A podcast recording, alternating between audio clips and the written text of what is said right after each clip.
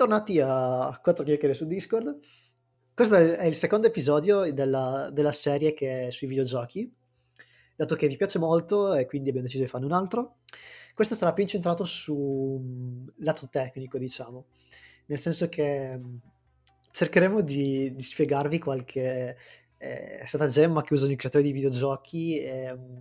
Anche cose divertenti su come sono stati creati. Sì, esatto, non andremo più, tanto non vi diremo come programmarlo, però cose che magari che un player comune non vengono in mente. Sì, cosa c'è alla base di videogiochi? Come vede un personaggio in verità è un insieme di cose che magari qualcuno non potrebbe non sapere. Per esempio, una cosa che ci hanno anche chiesto su Instagram è come viene fatta l'acqua. Allora, l'acqua è complicata, nel senso che non c'è un gioco in cui è fatta allo stesso modo che in un altro. Se, per esempio, nei giochi in cui l'acqua non la tocchi mai, come per esempio Rainbow Six, mettiamo, che la vedi solo da lontano, non è veramente un liquido, è semplicemente un'immagine animata che sembra acqua. In nessun gioco è un liquido. Sì, ma nel senso non simula un... Cioè non ha fisica sostanzialmente. Se in Rainbow Six riuscissi ad arrivare all'acqua, ci passeresti attraverso sostanzialmente. Sì, è un'immagine più o meno, una texture. Esatto, su cui sopra è applicata un'animazione detta shader, che la fa muovere, gli dà tutti... Insomma, la fa sembrare acqua. Però è molto basilare, non comporta grandi sforzi da parte degli sviluppatori nel farla. Esatto, l'abbiamo fatto anche noi quando abbiamo fatto i nostri progetti tempo fa. Mentre in giochi in cui, per esempio, Sea of Thieves, in cui l'acqua tu ci devi interagire, è sempre una texture quando la vedi da fuori, è sempre una shader. Nel momento in cui la tocchi, nel momento in cui ci interagisci, lì cambia in base al videogioco. E in alcuni videogiochi più semplici sono semplicemente un insieme di particelle che si muovono, in altri c'è una simulazione della fisica, però non c'è mai veramente cioè i liquidi non esistono nei giochi, sono creazioni, sono sempre blocchi fisici che si muovono a simulare un liquido.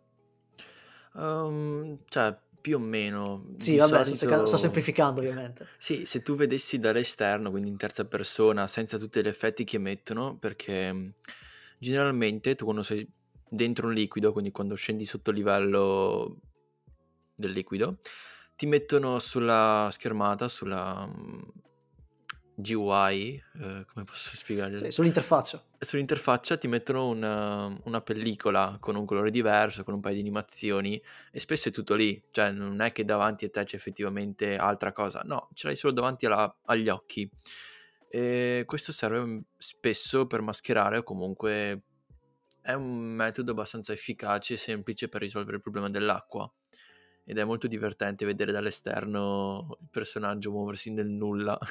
Sì, perché cioè, il più grande problema con l'acqua è sarebbe possibile simulare perfettamente un liquido, però ti distruggerebbe la CPU sostanzialmente, perché il grande problema quando crei un videogioco, soprattutto in grandi dimensioni, è l'ottimizzazione. L'abbiamo scoperto a nostra spesa e con i nostri progetti anche noi.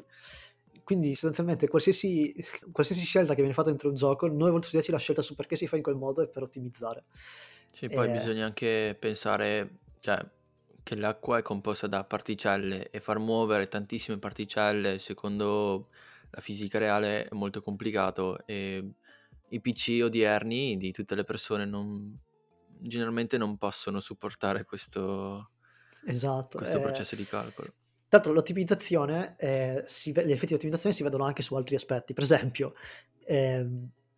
Se ci avete mai fatto caso, nei giochi moderni raramente troverete uno specchio che funziona, che è veramente uno specchio, però lo troverete un sacco di volte in giochi della PS2, anche prima, per il semplice fatto che gli specchi veri e propri non esistono nei videogiochi, nel senso è possibile creare una superficie riflettente, ma è molto difficile e dispendioso, quindi di solito è semplicemente quello che vedi dall'altra parte dello specchio, è un'altra scena che viene renderizzata per copiare quella in cui tu sei dentro.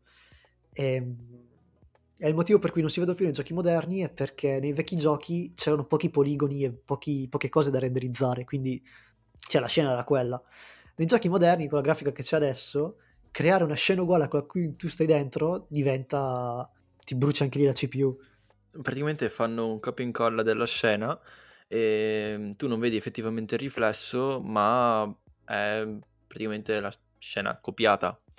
Però esiste, cioè, al giorno d'oggi il ray tracing, se non sbaglio, che fa sarebbe un mirroring, o comunque la visualizzazione delle luci in modalità dinamica. Sì, però hai bisogno di una scheda video della Madonna, cioè della Madonna, hai bisogno delle schede video dedicate che lo supportano. Un giorno magari ce l'avranno tutti, al momento quasi, non dico quasi nessuno, ma sono in pochi ad averla ancora. Beh, penso che tra 3-4 anni invece ci sarà una bella parte della popolazione che avrà queste schede video performanti. Sì, quando si abbassano i prezzi, perché io i reni vorrei tenermeli entrambi ancora. Quindi sì, gli specchi anche sono molto ingannevoli. Infatti se ci fate caso su GTA, anche se GTA ormai è, non so, possiamo considerarlo un gioco vecchio ormai. GTA 5 alla fine è uscito quando? Nel 2013? Sì, ormai è antico, non è vecchio. Però per farvi un esempio, i riflessi quando siete nel mondo vero non sono mai veri, cioè è un riflesso sfocato che cioè non rifletterà mai il tuo personaggio. Le macchine riflettono più o meno quello che c'è intorno, che è un'immagine che viene applicata e basta, per ottimizzare anche quello. Parlando sempre di ottimizzazione, nel gioco che abbiamo fatto noi, ma anche nei giochi attuali comunque in generale, quando ci si sposta da un'area all'altra, comunque anche dei micro spostamenti, per esempio quando entri in un edificio, c'è il caricamento, vengono tolte tutte le cose attorno e c'è solo quella stanzetta. Oppure anche in real time, quando ti sposti da un punto A a un punto B, di solito si tengono a cancellare le cose nelle altre zone per lasciare il computer meno cose da calcolare. Sì, o se proprio non le vuoi cancellare, a volte gli vengono tipo messe delle texture a bassa definizione in modo da non riempire la memoria. Si vede spesso anche questo in GTA, quando magari vai talmente veloce che il gioco non fa in tempo e vedi tipo gli edifici tutti sfocati, quelle cose lì. Che è il motivo, tra l'altro, se voi comprate un gioco moderno e vedete che nonostante in teoria dovreste riuscire a farlo girare tranquillamente, vi va tipo a 2 frame al secondo, è perché probabilmente c'è qualcosa da qualche parte che il gioco sta renderizzando che voi non vedete. Per esempio, un gioco recente è Five Nights at Freddy's Security Breach, che è il nuovo FNAF. Che tra l'altro ieri mi sono visto un video di 4 ore sulla storia di FNAF. Penso sia il video più lungo che abbiamo mai visto su YouTube.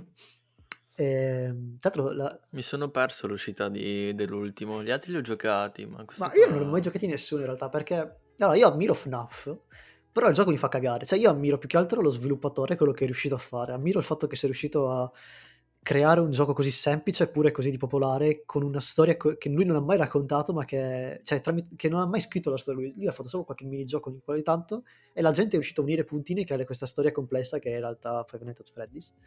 Beh, anche un gameplay molto interessante. Sì, ma non mi è mai attizzato. Comunque, dentro Five Nights at Freddy's Security Breach noterete che spesso il gioco vi va di merda.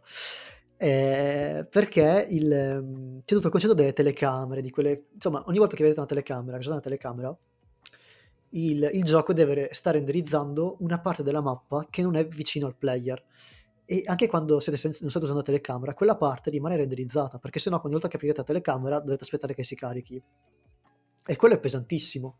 Quindi non so come potrebbero ottimizzarlo, però dovranno trovare un modo, perché al momento i cali di frame sono assurdi. Beh, se la scena è statica, quindi non c'è nessun cambiamento nella zona, potrebbero solo renderizzare in caso il mostro che sta spostando. Ma è quello il punto, non è statica, ci sono tipo le luci che flickerano, ci sono le particelle, ci sono i prop che si spostano, quindi è complicato. Uh-huh. Ho visto alcuni su internet, su Reddit, che dicono nei vecchi giochi non laggavano le telecamere, cioè non c'era sto problema. Che non so se era serio o no, perché se tu vai a vedere i vecchi giochi, le scene che vedi nelle telecamere dei vecchi giochi non sono veramente scene, sono immagini, sono una sequenza di immagini che cambiano. Sì, sono dei video. Sì, dai, infatti non so, o l'ha fatto talmente bene che nessuno l'ha mai capito, però sono immagini, e comunque anche non fossero immagini, il tuo player rimane sempre lì, quindi renderizza solo quelli sostanzialmente. Quindi Quindi l'ottimizzazione è un problema, cioè se creerete un videogioco passerete la maggior parte del tempo a ottimizzarlo. Beh, la parte finale del gioco sì, perché c'è anche un bel lavoro all'inizio mettendo giù le idee. Ah beh sì, vabbè, tolto quello ovviamente. Parlando di luci invece, non so se la gente sa come, almeno parlando di Unity, quindi è un engine dove si fanno giochi. Vabbè, spiegalo meglio là, nel senso quando ho creato un videogioco i videogiochi vecchi giravano nativamente, quindi era il codice che creava la finestra, che creava tutte le cose che vedi. Sì, oggi c'è bisogno di framework per... Esatto, oggi quasi tutti i giochi, c'è ancora chi crea i propri engine customizzati, però quasi tutti i giochi girano all'interno di un... applicazioni già create. Esatto, che dentro editor, dentro si chiama motore di gioco, dove essenzialmente tu all'interno programmi, crei, posizioni tutti i tuoi oggetti e crei quello che devi creare. E facilitano di molto il processo dello sviluppatore, perché sì, altrimenti ci sarebbe ancora molto più lavoro. Esatto. Oh, parlando sì delle luci, una cosa che si fa quando le luci sono già messe in scena, quindi non ci sono spostamenti né altro, si fa un bake, il baking, che consiste nel salvare sulla texture le luci, quindi il colore che attualmente c'è, per non appesantire dopo durante il gioco ogni volta il ricalcolo delle luci. Sì, appesantisce le tue balle, perché devi stare, il programmatore passa, se hai un computer come il nostro passi tipo 16 ore al giorno solo per fare il baking, però sì, è molto dispendioso fare il baking. Ma c'è anche la luce dinamica invece, di cui non puoi fare il baking, o comunque si può fare ma solo se la luce segue delle linee preimpostate. Per esempio, se una torcia va su e giù, allora sì, puoi farlo, ma se la torcia è dinamica e si sposta di continuo, lì è un po' più complicato. Per farvi un esempio, prendiamo Rainbow Six sempre, perché l'ho giocato da poco. Se andate in una mappa in cui dentro in una delle stanze ci sta un neon che flickera, che lampeggia, la luce del neon è fatta col bake, nel senso quella è fissa, quindi non sta veramente usando la vostra CPU quella luce, non più del normale. Se invece, non mi ricordo se usa Rainbow Six, ma non mi pare, se invece sulla vostra arma ci fosse una torcia e andaste in giro con quella torcia è a tempo reale, quindi anche se può sembrare il contrario, perché la luce del neon fa molta più luce ed è molto più bella, la torcia sta usando quella torcia è molto più pesante da creare, da processare della luce del neon, per farvi un esempio pratico. E tra l'altro un'altra cosa che è molto divertente sono nel senso, una delle parti più divertenti del videogiocare sono quando ti si bugga il gioco davanti, quindi quando vedi, tipo, io adoro quando i personaggi iniziano a scivolare in giro perché non hanno le animazioni. Andare in t-pose. Sì, andare in t-pose, io muoio. Se io dovessi mai vedere un personaggio che va in giro scivolando, io muoio, qualsiasi cosa stia succedendo nel gioco. Se poi quel personaggio va pure in t-pose, io sono morto, cioè io vado in paradiso. Una cosa che però ho visto che non è molto chiara alla gente è risate, specificando, perché magari pensano e una cosa che non è molto chiara alla gente, però ho visto, è perché succede, nel senso, perché i personaggi vanno in t-pose, perché non funziona la loro animazione, perché scivolano in giro, e generalmente perché ci sono i bug anche. Però vuoi partire dal perché ci sono i bug? No, quella per ultima, perché vabbè, comunque il concetto è che non è che il personaggio va in t-pose, è che la t-pose è la posizione standard, perché la t-pose in realtà non c'è un vero motivo del perché si usa la t-pose, si potrebbe usare qualsiasi pose in realtà, no, però... invece si usa la t-pose perché permette di visualizzare il corpo intero del personaggio in maniera completa, perché se avesse le mani vicino ai fianchi, tu tra le mani e il fianco non potresti vedere niente. Sì, quello che dico io è perché non è obbligatorio usare tipo, uno potrebbe usare la posa che vuole, però sì. È quella che torna più comoda di tutte, è uno standard. Esatto, il motivo per cui i personaggi vanno in t-pose è perché qualcosa va storto al momento e la loro animazione non parte, e quindi rimangono in quel modo. Non è come alcuni credono che è semplice, che il personaggio dell'animazione va in t-pose.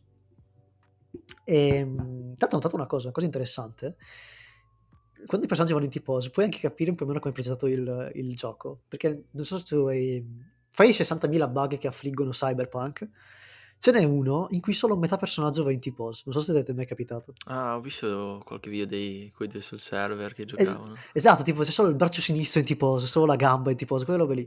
Uh-huh. Quello fa capire che in realtà il personaggio non è uno, cioè sono più pezzi messi insieme. Cioè posso capire allora perché lagga così tanto il gioco, perché ogni singolo NPC che sta in giro, NPC per chi non lo sapesse sono i personaggi guidati dall'intelligenza artificiale, ogni NPC che va in giro in realtà sono tipo come se fossero 4 attaccati tutti insieme, cioè, anche di più, perché anche il viso, esatto, poi tutto, cioè nel senso, ti rendi conto di quanta cazzo di roba sta renderizzando in quel momento cioè vuol dire che sono 4 animazioni diverse o di più che cercano di andare nello stesso coordinate. Ed ecco anche perché non dovevano farlo uscire per le console di vecchia generazione. Sì, nel senso, sono convinto che nel senso, sicuramente se di Project Red ne sa più di me, quindi ci sarà un motivo specifico per fare sta roba. Soldi. No, io dico del dividere il personaggio in 4. Okay. Quella è un'altra storia. No. Però nel senso, ci sarà sicuramente un motivo specifico, però io da umile programmatore che ha fatto i miei giochi non ne vedo il motivo, onestamente, cioè stai solo appesantendo la CPU. Beh, sì e no, cioè è un modo diverso di fare gli NPC, perché generalmente sono tutti statici o monotomi. Loro hanno voluto dare una vivacità diversa. Sì, abbiamo ottenuto il fatto che nella città ci siano 4 cittadini in tutta la città, se va bene. Sono le conseguenze del... Sempre tornando sull'ottimizzazione pure. Sì, dell'ottimizzazione fatta male. Perché, aspetta, è molto profondo il gioco, sì, no, non l'ho mai giocato. No, io ci ho provato ma non ce l'ho fatta, perché non mi girava. Però c'ha molte cose da processare in un solo momento. Sì, diciamo che Cyberpunk rimarrà sempre il meme. No, non il meme, è tipo anche il meme, però è tipo sarà sempre un gioco che tu prenderai per il culo per sempre, ma cioè, nella tua testa sai che poteva essere un signor, cioè è già un signor gioco per molti aspetti, però poteva essere veramente la rivoluzione del gaming se fatto con i controcoglioni.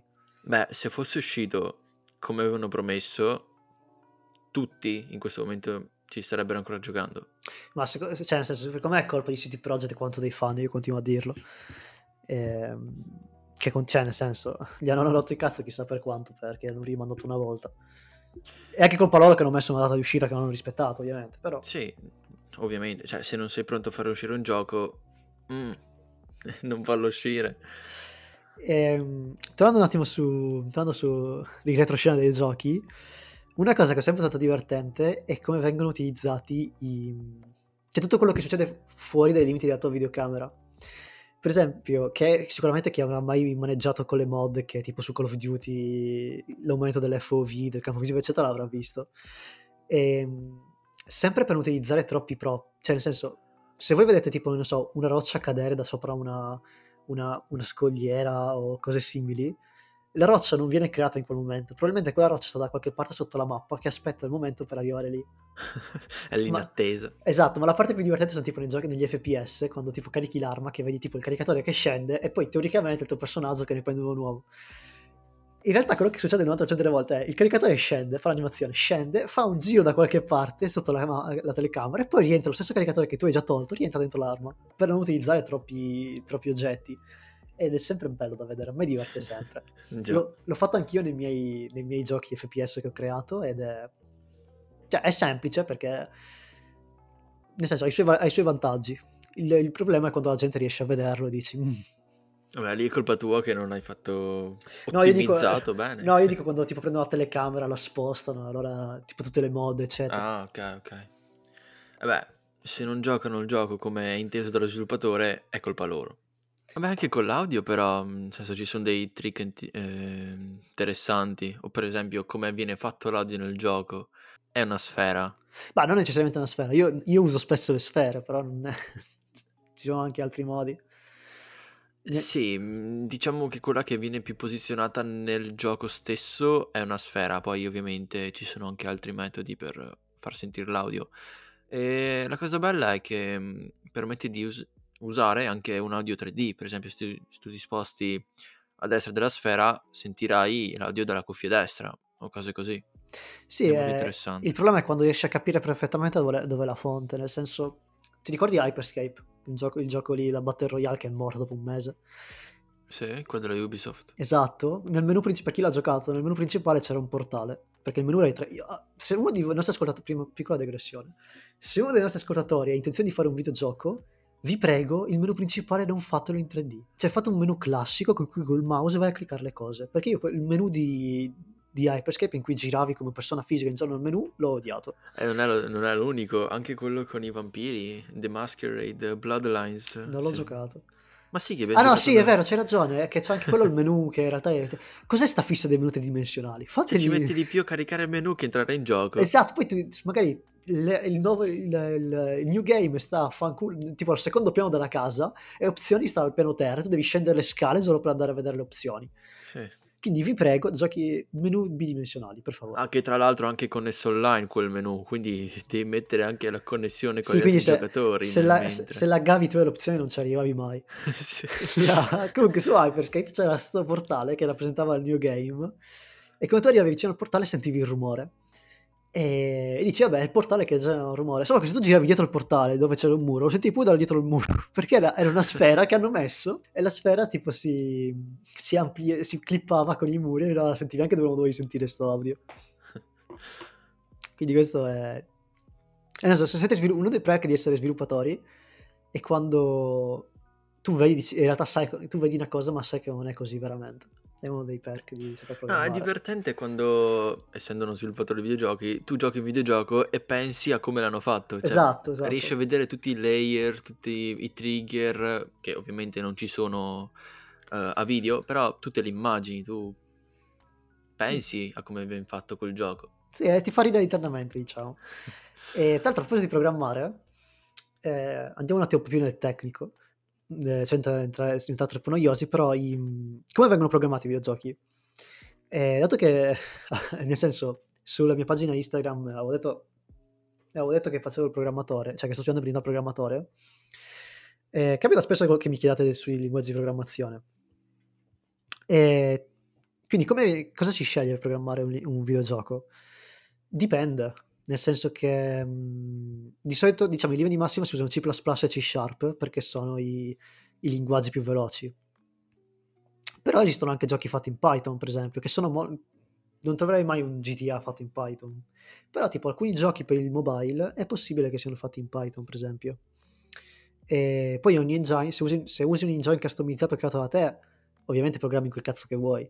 Se usi un engine già disponibile come siano Unity, Unreal Engine e quelli lì, devi usare quello che sceglie l'engine. Per esempio Unity usa C Sharp, Unreal Engine usa C++, mi pare. Usa anche Blueprint. Sì, vabbè, la programmazione a Blueprint è un'altra storia a sé stante. C++, ecco. La programmazione a Blueprint Dio, italiano, aiutami, in realtà inglese, aiutami tu, Blueprint. Che tanto a proposito di inglese, non te l'ho detto, ma mi ha scritto una persona. Abbiamo un ascoltatore dal Brasile che usa il nostro podcast per imparare l'italiano. Beh, dai. Quindi ti salutiamo.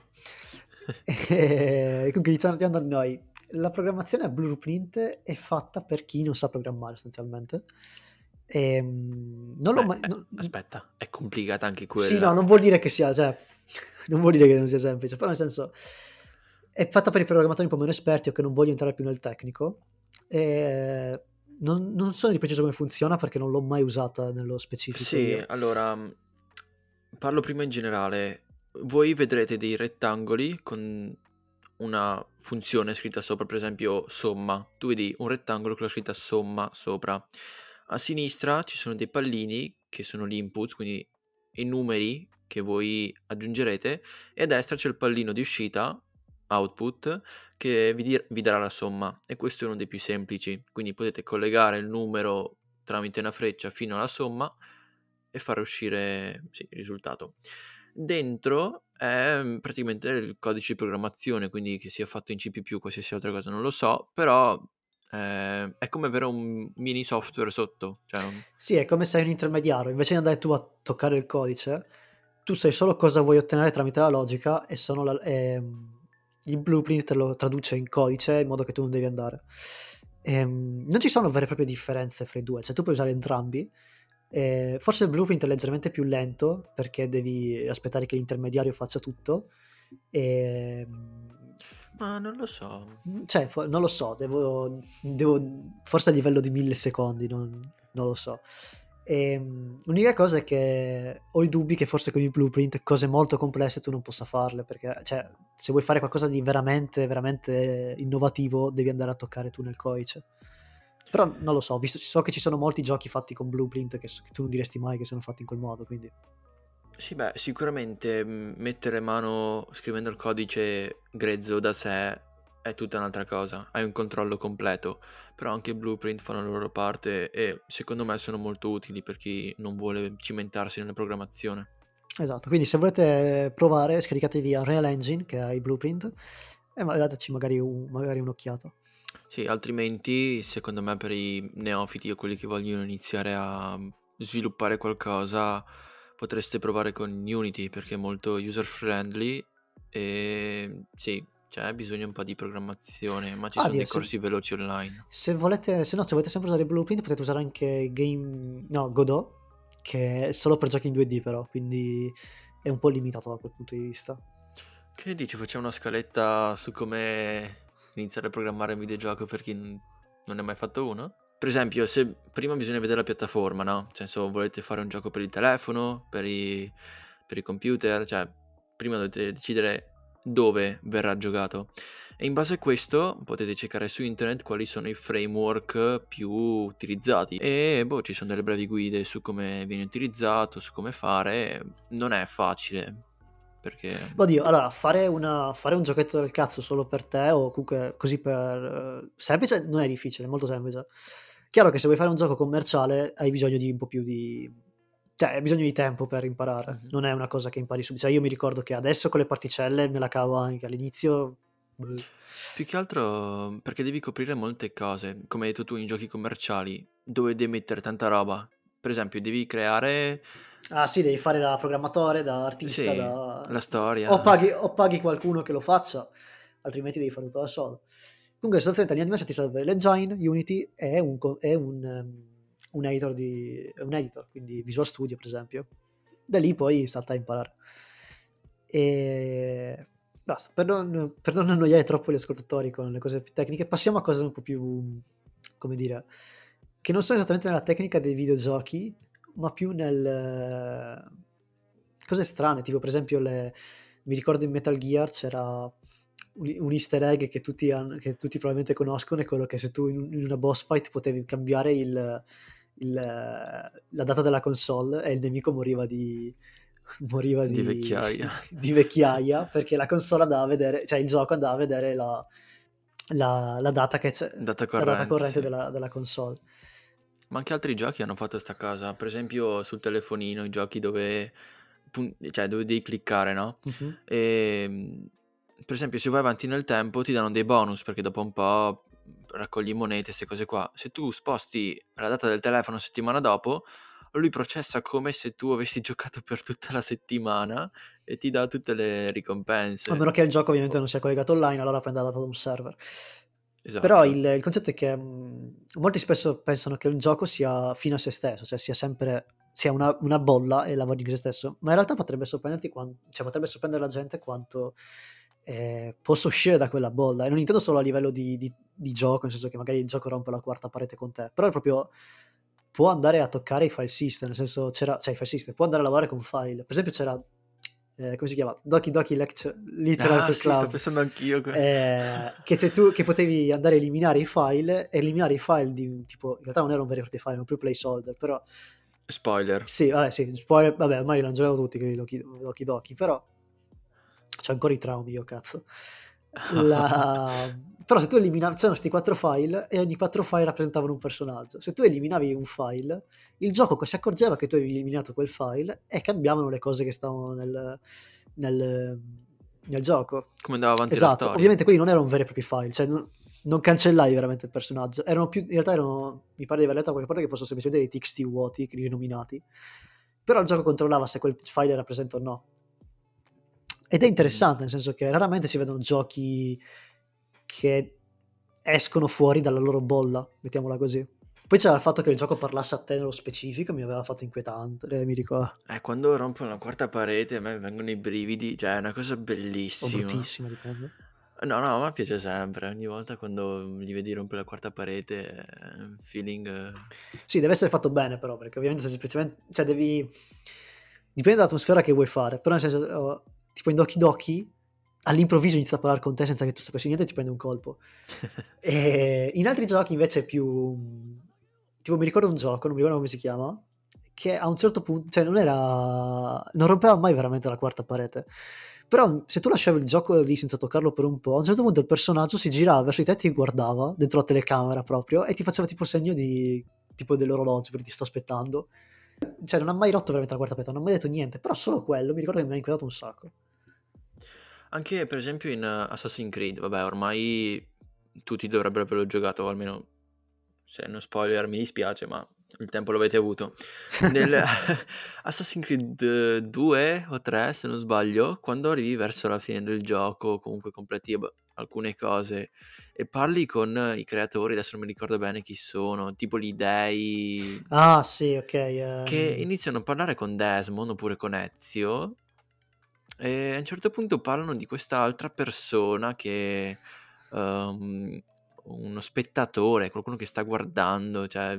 E lui non capisce in quel momento, ma cioè, sta parlando di te o comunque di Desmond che state giocando con Ezio in quel momento. Anche quelle cose lì sono molto interessanti quando rompe la realtà di quel personaggio e ti fa pensare ma aspetta, che cosa stai dicendo? Sì, soprattutto se non è esplicito, soprattutto se tipo tu te ne accorgi, cioè non te ne accorgi subito ma te ne accorgi dopo un po' che è veramente rotta. Nel senso, per esempio in Doki Doki non è che diceva tu player, iniziava a parlare, tu eri convinto che parlasse con il tuo personaggio, poi dopo un po' iniziavi a collegare i puntini e capiva che la stesse parlando con te.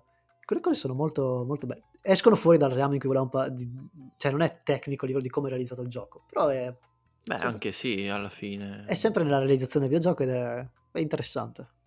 Complimenti a chi l'ha pensata, soprattutto sì, anche perché Doki Doki per esempio è riuscito a... Nel senso, è una visual novel, le visual novel di solito hanno la loro bolla. Nessuno è... Di solito chi non gli piace visual novel non le gioca, quello è riuscito a far giocare le visual novel anche a chi non le gioca. Infatti mi hanno sempre fatto schifo, non le ho mai giocate, mai niente, invece Doki Doki è l'unica che ho giocato che mi è piaciuta. Allora, devono essere fatte bene, nel senso che 9 volte su 10 sono semplicemente, soprattutto quelle a tema anime, si avvicinano più a dei giochi per adulti che ti diano veramente qualcosa. Deve avere delle meccaniche interessanti perché se è solo testo dopo un po' il player si rompe il cazzo di leggere solo testo. Doki Doki ce l'ha fatta mettendo le scelte, mettendo i miei giochi e mettendo il fatto di andare a maneggiare con i file. Sì, puoi anche non farlo, cioè c'è anche una route dove non tocchi niente. Sì, è vero che ha più route anche, però è più divertente andare a toccare. Va bene, vi abbiamo fatto un attimo sbirciare nel come funzionano i videogiochi da dietro le quinte. Tips and tricks. Esatto, non è esattamente facile perché ovviamente non vogliamo sfociare nel noioso, nel troppo tecnico. Il prossimo video sui videogiochi sarà meno tecnico e più su altri argomenti videogiochi, più da player che da programmatori, diciamo. Anche se probabilmente infileremo sempre qualcosa di interessante dentro riguardo ai programmatori. E quindi questo è. Fateci sapere cosa ne pensate. Come al solito sulla pagina Instagram di 4Chiacchiere su Discord o su YouTube, se state ascoltando su YouTube. E questo è il mio telefono che vibra, perché mi sono scordato di metterlo in silenzioso. Grazie mamma che mi scrivi adesso. Hai mangiato? Sì, ho mangiato.